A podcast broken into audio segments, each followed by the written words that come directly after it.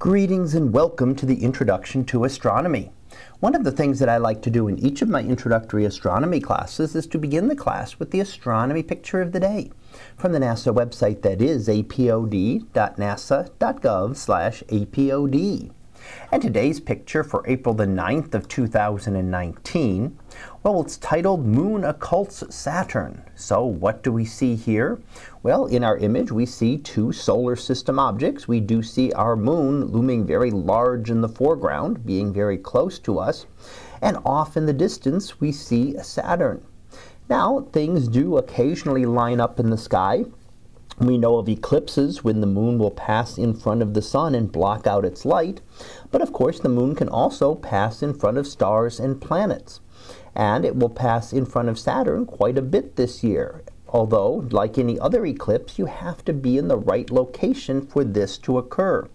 So this, in this case, when this occurred uh, at the end of March, this had to be seen uh, in the southern part of the world, from Brazil to Sri Lanka. So you, if you were in that part of the world, you would have had the chance to see the moon pass in front of Saturn and block it out. And here the image is taken just before that occurred. The moon would be moving relative to Saturn, slowly to the left, and would have, over the course of time here, block began to block it out. And then the moon would have passed directly behind Saturn and eventually would have come out the other side. So we see that, of course, things are at great distances, so objects don't actually collide together. There's no way the moon and Saturn could ever possibly collide. But one can pass in front of the other, and in this case, the moon, being much closer, will pass in front of Saturn.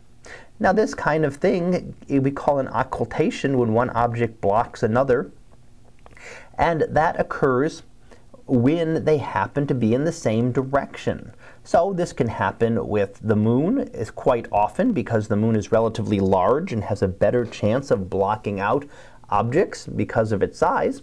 But other objects can pass in front of each other as well. So Saturn can pass in front of a star and block it out, or other planets can pass in front of each other.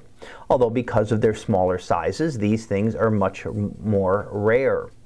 Now you also, as I've said, you have to be on the right location on Earth. So because of parallax, the moon will look like it's at a different position if you are in the northern or southern hemisphere. The position will change as you move your position over the course of the Earth. That's because the moon is much closer than the more distant stars. So it will change its position, meaning that it, even though it passes in front of Saturn, as seen from uh, this location, it will not necessarily be able to do that every place. So if you had been in North America looking for this, you would have seen that Saturn did not pass directly behind the moon. You have to be located in the right region, just as you do with a solar eclipse. If you are not in the right region for a total solar eclipse, you will only see a partial eclipse, or perhaps no eclipse at all.